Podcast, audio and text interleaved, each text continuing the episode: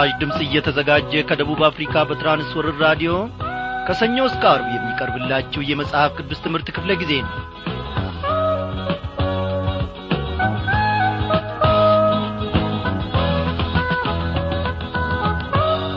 እንደምናመሻችሁ በጌታ የተወደዳችሁ ክብሯን አድማጮቼ ዛሬም እግዚአብሔር አምላካችን ረድቶን ከትንቢተ ዳንኤል መጽሐፍ አብረን ጌታ መንፈስ ቅዱስ የሚያስተምረንን እናጠናለን።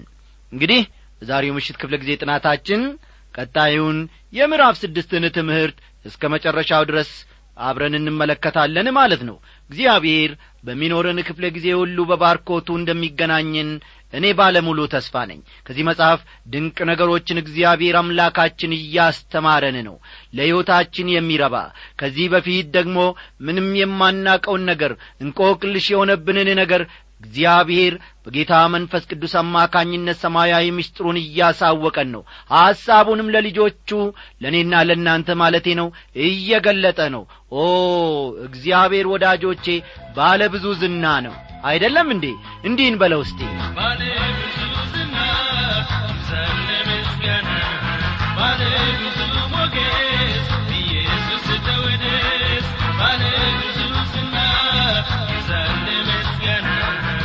ባለ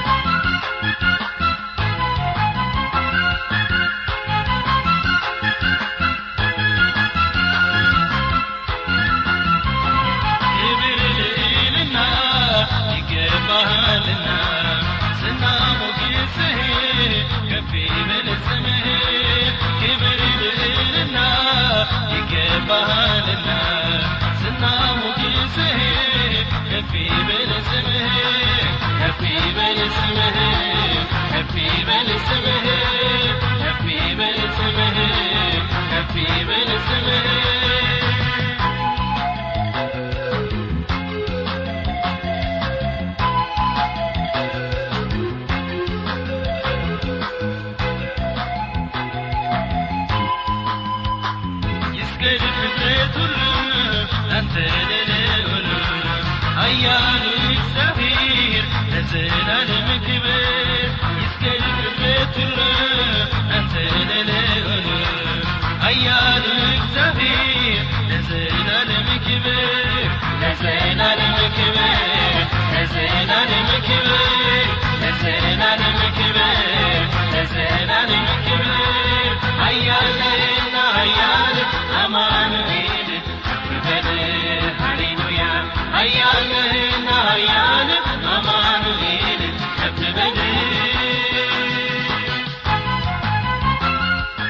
ታዲያ ወገኖቼ ለእግዚአብሔር ይህን የመሰለ ክብርና ምስጋና አይገባውምን?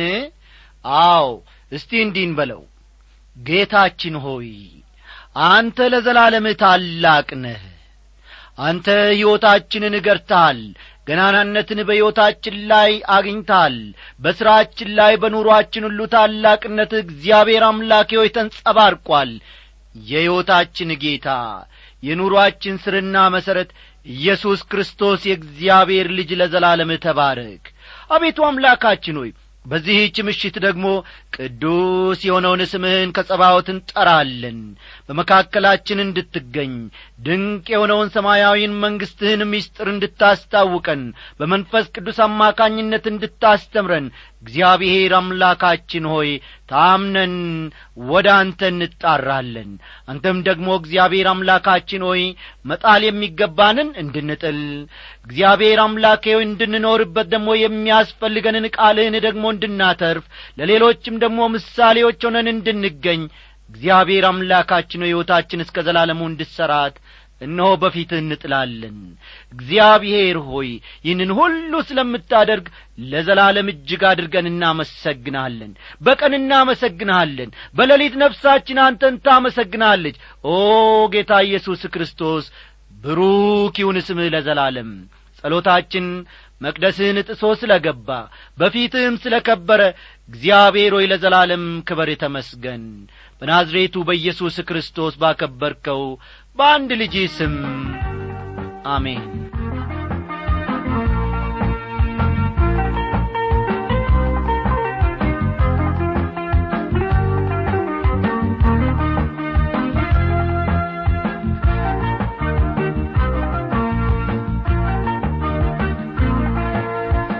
ውድ አድማጮቼ ባለፉት ክፍለ ጊዜያት ጥናቶቻችን ከትንቢተ ዳንኤል ምዕራፍ አምስት ንጉሥ ብልጣሶር ስላዘጋጀው ግብዣ ግድግዳው ላይ ስትጽፍ ስለ ታየችው ጣት የባቢሎን ጠቢባን ያንን ጽሑፍ ማንበብ አለመቻላቸውን ዳንኤል የንጉሡን ስጦታ አልቀበልም ማለቱ ዳንኤል ግድግዳው ላይ የተጻፈውን ጽሑፍ ማንበብና መተርጎም ስለ መቻሉ በመጨረሻም ላይ ደግሞ የባቢሎን መውደቅና ትንቢቱ በዚያ ሌሊት መፈጸሙን ከተመለከትን በኋላ ወደ ምዕራፍ ስድስት ተሸጋግረን በሜዳዊው ዳርዮስ መንግሥት ዳንኤል የነበረውን ደረጃ ስንመለከት ነበረ። በዛሬው ምሽት እንግዲህ ዳንኤልን ለማጥፋት የተደረገውን ሴራ በመመልከት ትምህርታችንን እንጀምራለንና እስቲ መጽሐፍ ቅዱሶቻችሁን ገለጥ ገለጥ አድርጋችሁ ትንቢተ ዳንኤል ምዕራፍ ስድስት ቁጥር አራትን አውጡ ዳንኤል ምዕራፍ ስድስት ቁጥር አራትን ተመልከቱ።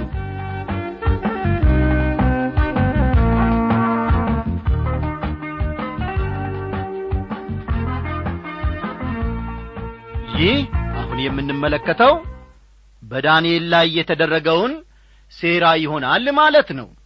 እንዲህ ይላል የዚያን ጊዜም አለቆቹና መሳፍንቱ ስለ መንግሥቱ በዳንኤል ላይ ሰበብ ይፈልጉ ነበር ነገር ግን የታመነ ነበርና ስህተትና በደልም አልተገኘበትምና በእርሱ ላይ ሰበብና በደል ያገኙበት ዘንድ አልቻሉም ይላል። አንድ ዘወትር እውነት የሆነውን ነገር ልነግራችሁ እፈልጋለሁ።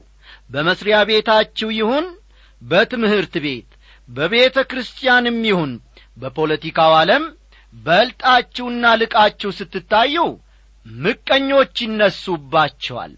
ከመጽሐፍ ቅዱስ እውነታ እንደምንመለከተው ዳንኤል እንከን ወይም ነውር የሌለበት ሕይወት እየመራ ነበር። አስተዋላችሁ አይደል?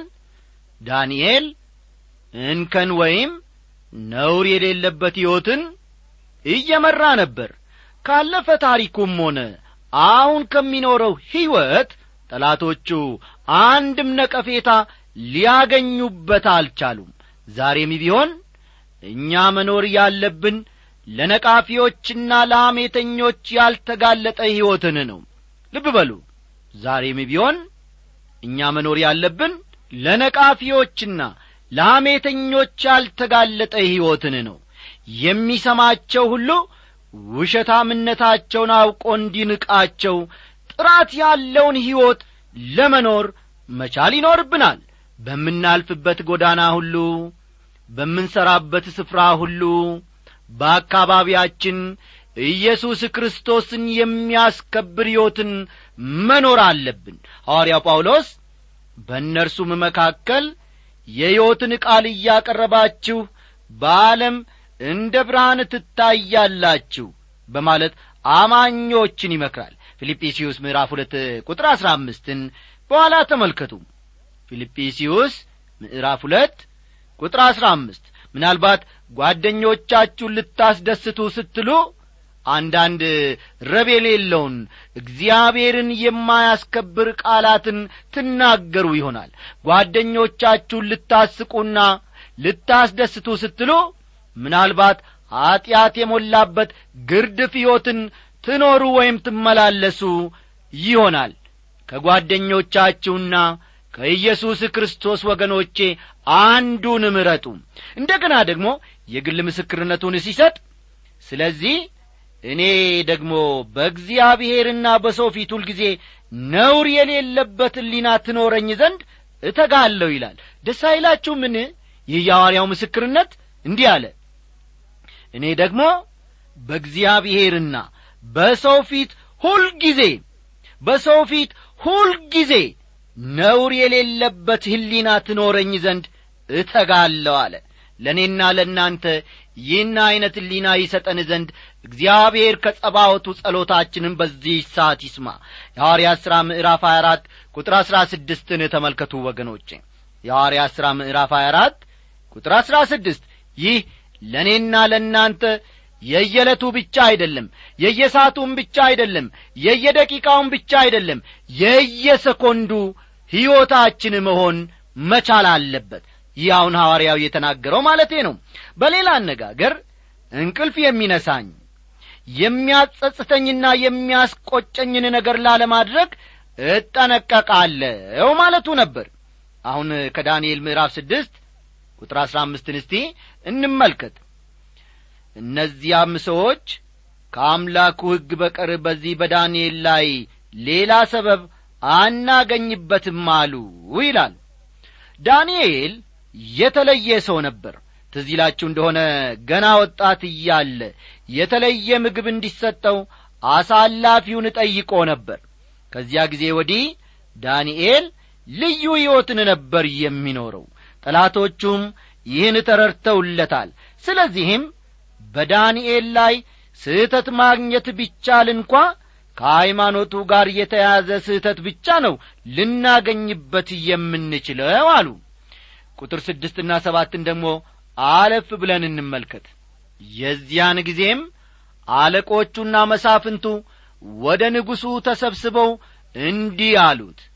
ንጉሥ ዳርዮስ ሆይ ሺህ ዓመት ንገስ የመንግሥቱ አለቆች ሁሉ ሹማምንቶቹና መሳፍንት አማካሪዎችና አዛዦች ንጉሥ ሆይ ከአንተ በቀር ማንም እስከ ሰላሳ ቀን ድረስ ልመና ከአምላክ ወይም ከሰው ቢለምን በአንበሶች ጉድጓድ ውስጥ ይጣል የሚል የንጉሥ ሕግና ብርቱ ትእዛዝ ይወጣ ዘንድ ተማከሩ ይላል።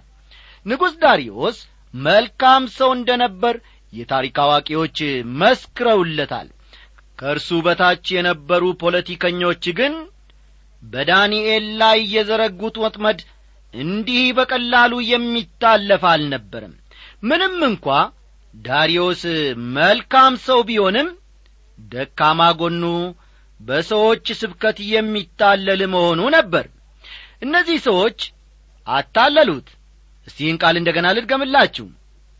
ምንም እንኳ ዳርዮስ መልካም ሰው ቢሆንም ደካማ ጎኑ በሰዎች ስብከት የሚታለል መሆኑ ነበር ስለዚህም ሰዎች አታለሉት። በእነርሱም ተመርቶ እንደ አምላክ የሚመለክበትን ሕግ አወጣ። ቁጥር ስምንትና ዘጠኝ አሁንም ንጉሥ ሆይ እንደማይለወጠው እንደ ሜዶንና እንደ ፋርስ ሕግ እንዳይለወጥ ትእዛዙን አጽና ጽሕፈቱንም እጻፍ ይላል። በደካማ ጎኑ ገብተው የማይሆን ነገር አስደረጉት በፍጹም ሊሻር ወይም ሊለወጥ የማይችል ሕግ እንዲያወጣ መከሩት። ይህም ደግሞ የዳንኤልን ሕይወት ስጋት ላይ ጣለው። ከዚህ በመቀጠል ደግሞ የዳንኤልን ጸሎት አብረን እንመለከታለን። ቁጥር አስር ዳንኤልም ጽሕፈቱ እንደ ተጻፈ ባወቀ ጊዜ ወደ ቤቱ ገባ። የእልፍኙም መስኮቶች ወደ ኢየሩሳሌም አንጻር ተከፍተው ነበር ቀድሞም ያደርግ እንደ ነበረ በየዕለቱ ሦስት ጊዜ በጒልበቱ ተንበርክኮ በአምላኩ ፊት ጸለየ ይላል። እዚህ ላይ ዳንኤል አዲሱን ሕግ በምን ዐይነት ሁኔታ እንደ ተቀበለው እንመልከት። ያደረገው ቀድሞ ያደርግ የነበረውን ነበር።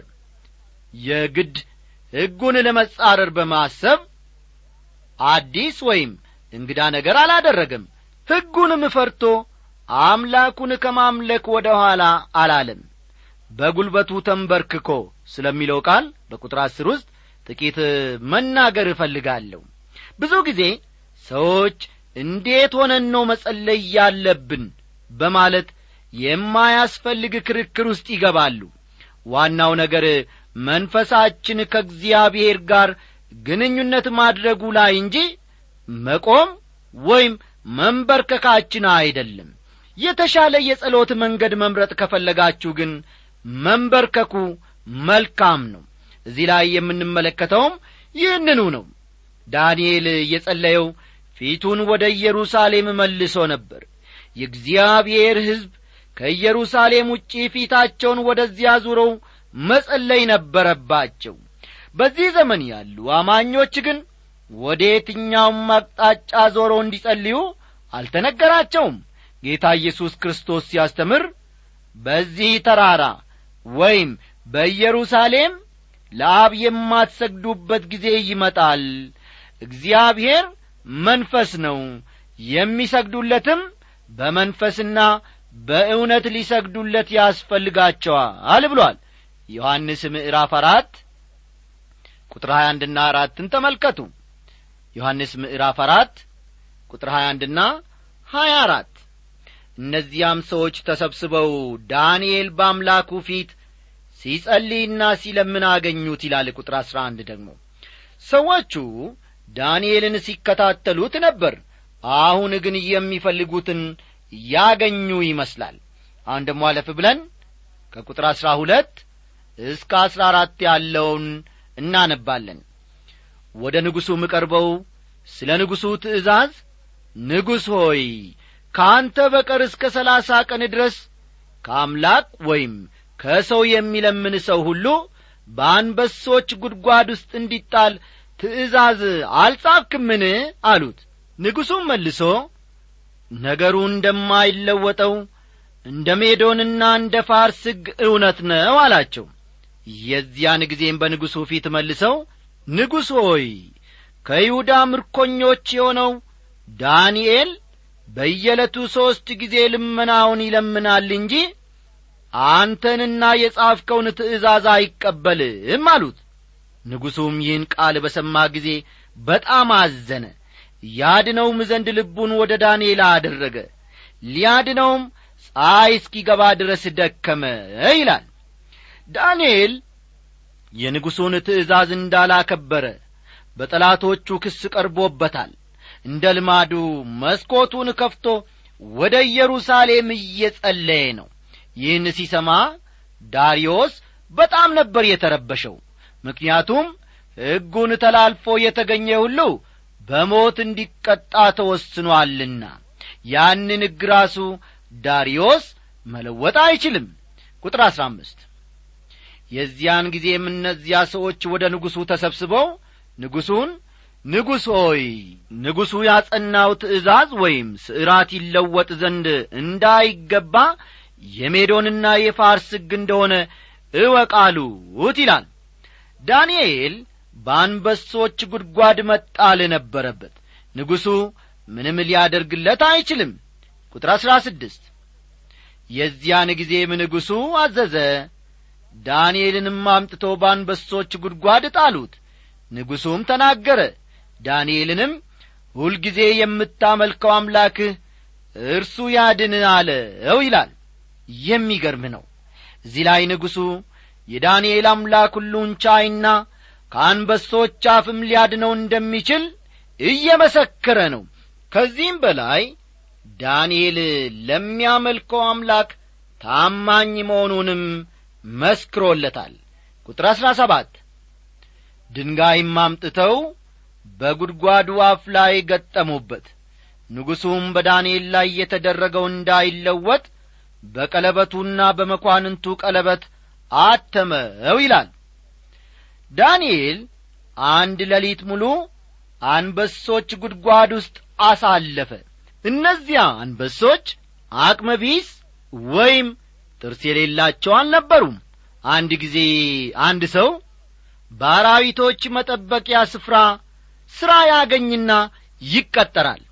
ታዲያ አንድ ቀን አንበሶቹ ወደ ነበሩበት ክፍል ገብቶ የሚበሉትን እንዲሰጣቸው ይጠየቃል። በጣም መፍራቱን የተመለከተው ኃላፊው ምንም የሚያስፈራ ነገር የለም አንበሶቹ እኮ ጥርስ የላቸውም ይለዋል። አዎን ጥርስ እንደሌላቸውማ አለ ሰውየው ተቀጣሪው። አዎ ጌታዬ ጥርስ እንደሌላቸውማ አይቻለሁ። ግን እኮ በድዳቸውም ቢሆን ሊገሉኝ ይችላሉ ሲል መለሰ አዲሱ ተቀጣሪ። ይህንን ታሪክ ባስታወስኩበት ጊዜ ሁሉ እጅግ እደነቃለሁ። ቁጥር አሥራ ስምንት ንጉሡም ወደ ቤቱ ሄደ። ሳይበላም አደረ። መብልም አላመጡለትም እንቅልፉም ከእርሱ ራቀ ይላል። ለዳንኤል ከማሰብና ከመጨነቁ የተነሣ ንጉሡ እንቅልፍ ሳይወስደው አደረ። ዳንኤል ግን ጭልጥ ያለ እንቅልፍ ተኝቶ ነበር ያደረው። እግዚአብሔር የተመሰገነ ይሁን። ወዳጆቼ እኔና እናንተ ዛሬ በምን እንረበሻለን? በምን እየተጨነቅን ነው በዚህች ምሽት? ሐሳብ ሆኖብን እያውጠነጠንን የዋል ነው አሁንም ደግሞ ተሸክመን ያለ ነው እንደ ኩታ ጨርቅ እነሆ እየገመድን ያለ ነው ምንድን ነው ያስፈራራን ያስደነገጠን ስለ ነገና ስለ ተነጐዲያ እንድናስብ ያደረገን ነገር ምንድን ነው እግዚአብሔር የአንበሶቹን ማለትም የአስጨናቂውን መንጋጋ መዝጋትን ያውቅበታል። ሃሌሉያ! እስቲ ቁጥር አሥራ ዘጠኝና ሀያን እንመልከት። በነጋውም ንጉሡ ማልዶ ተነሣ ፈጥኖም ወደ አንበሶች ጉድጓድ ሄደ። ወደ ጉድጓዱም ወደ ዳንኤል በቀረበ ጊዜ ባዘን ቃል ጠራው። ንጉሡም ተናገረ። ዳንኤልንም የሕያው አምላክ ባሪያ ዳንኤል ሆይ ሁልጊዜ የምታመልከው አምላክህ ከአንበሶች ያድንህ ዘንድ ችሎአልን? አለው። መልስ አገኛለሁ ብሎ ንጉሡ ማሰቡን እጠራጠራለሁ ዳንኤል ግን ዳንኤልም ንጉሡን ንጉሥ ሆይ ሺህ ዓመት ንገሥ በፊቱ ቅንነት ተገኝቶብኛልና በአንተ ፊት ደግሞ ንጉሥ ሆይ አልበደልኩምና አምላኬ መልአኩን ልኮ የአንበሶቹን አፍ ዘጋ እነርሱም አልጐዱኝም በማለት መለሰለት። በመቀጠልም የዚያን ጊዜም ንጉሡ እጅግ ደስ አለው። ዳንኤልንም ከጒድጓዱ ያወጡት ዘንድ አዘዘ። ዳንኤልም ከጒድጓድ ወጣ። በአምላኩም ታምኖ ነበርና አንዳች ጉዳት አልተገኘበትም ይላል ቁጥር ሀያ ሦስት ደግሞ። ንጉሡ ዳንኤልን በጣም ይወደው ነበር። ስለ ሆነም በሕይወት በመገኘቱ በጣም ደስ ብሎታል። ዳንኤል የዳነው በእምነት ነበር ተመልከቱ ወገኖቼ ዳንኤል የዳነው በእምነት ነበር። በእምነት መንግሥታትን ድል ነሱ ጽድቅን አደረጉ የተሰጠውን የተስፋ ቃል አገኙ የአንበሶችን አፍ ዘጉ ይላል። ዕብራውያን ምዕራፍ አሥራ አንድ ቁጥር ሰላሳ ሦስት ዕብራውያን ምዕራፍ አሥራ አንድ ቁጥር ሰላሳ ሦስትን መመልከት ይቻላል እንግዲህ በጌታ የተወደዳችሁ አድማጮቼ የዛሬውን ትምህርታችንን እዚህ ላይ እናበቃለን። እግዚአብሔር ድንቁን እንድንመለከት አሰራሩንም ደግሞ እንድናይ ስለ ረዳን ስሙን ከፍ ከፍ እናደርጋለን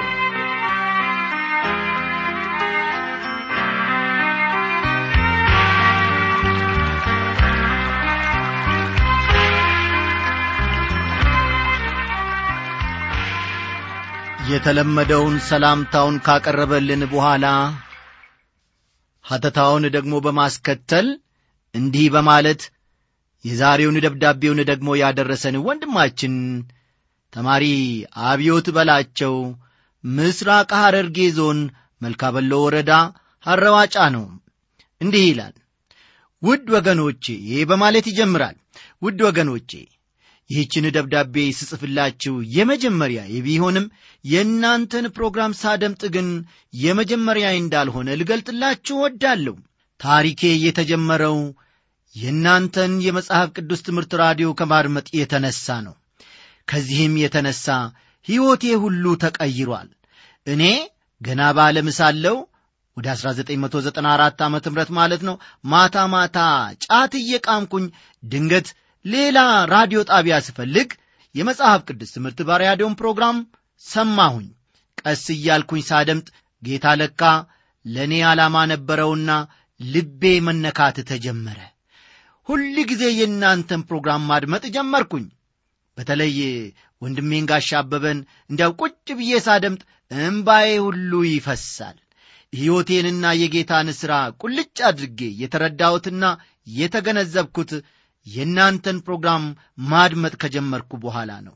እውነትም ጌታ ኢየሱስ ክርስቶስ እናንተን ምክንያት አድርጎ የብዙዎችን ሕይወት ከሲኦል እየታደገ እንዳለ አሁን ተረዳው ጌታውንም አብዝቶ አብዝቶ አብዝቶ ይባርካችሁ በማለት የበኩሉን አስተያየት የለገሰን ወንድማችን ተማሪ አብዮት በላቸው ነው። በጌታ የተወደድክ ወንድማችን አብዮት በላቸው የእግዚአብሔር አብ ፍቅር የልጁም የኢየሱስ ክርስቶስ ሰላምና ጸጋ አሁን ባለህበት ስፍራ በሐረርጌ ክፍለ አገር ይብዛልህ ይጨመርልህ እያልን እኛም ሰላምታችንን እናቀርብልሃለን። ባሪያው ዳዊት እንዲህ ይላል በመዝሙር ሰማንያ አምስት እግዚአብሔር አምላክ የሚናገረውን እሰማለሁ። ሰላምን ለሕዝቡና ለቅዱሳኑ ልባቸውንም ወደ እርሱ ለሚመልሱ ይናገራልና። ነገር ግን ክብር በምድራችን ያድር ዘንድ ማዳኑ ለሚፈሩት ቅርብ ነው። ምሕረትና እውነት ተገናኙ ጽድቅና ሰላም ተስማሙ። እውነት ከምድር በቀለች ጽድቅም ከሰማይ ተመለከተች። እግዚአብሔርም በጎ ነገርን ይሰጣል ምድራችንም ፍሬዋን ትሰጣለች። ጽድቅ በፊቱ ይሄዳል ፍለጋውንም በመንገድ ውስጥ ያኖራል ሲል ይናገራል። ተማሪ አብዮት እግዚአብሔር ከሰማይ አንተን በእውነት ተመልክቷል። እየባዘንክ በነበርክበት ጊዜና እነሆ ለሥጋ እርካታ ስትል የተለያየ የሬዲዮ ፕሮግራሞችን በመቀያየር ስታዳምጥ ሳለ እግዚአብሔር ጊዜ አመቻችቶ ሁኔታዎችንም አዘጋጅቶ ይህንን የመጽሐፍ ቅዱስ ትምህርት በራዲዮ እንድታዳምጥ ቀንና ሰዓት ላንተ ወስኗል። በዚህም ምክንያት ሕይወትህ ተለውጧል። ከአሁን በኋላ በጌታ በኢየሱስ ክርስቶስ ደም የተለወጥክ የእርሱ ልጅ ሆነሃል። በመንፈስ ቅዱስም ታትመሃል። ከዚህ በኋላ ማንም ከእጁ ፈልቅቆ እንደማይወስድ ላረጋግጥል እወዳለሁ። እኛም በጸሎታችን ሁሉ እናስባሃለን አንተ ደግሞ ሌሎች አሕዛብ ይህንን የራዲዮ ፕሮግራም እንዲያዳምጡ እየቀሰቀስክና እየመከርካቸው መሆንን ከደብዳቤ ስንመለከትም እጅግ ደስ ብሎናል። የሌሎችን ሕይወት ከጨለማ ለመታደግ ስትል በማድረግ ላይ ያለውን እግዚአብሔር ተመልክቶ በብዙ እጥፍ በማድረግ ደግሞ እንደሚባርክህ እኔ ባለሙሉ ተስፋ ነኝ። የነገውን ደብዳቤህንና ምስክርነትህን እንጠባበቃለንና ጻፍልን። እግዚአብሔር ባለህበት ስፍራ በመግባትህ በመውጣትህም የተባረክ ያድርግ እያልን በዚህ ዝማሬ እንሰናበታለን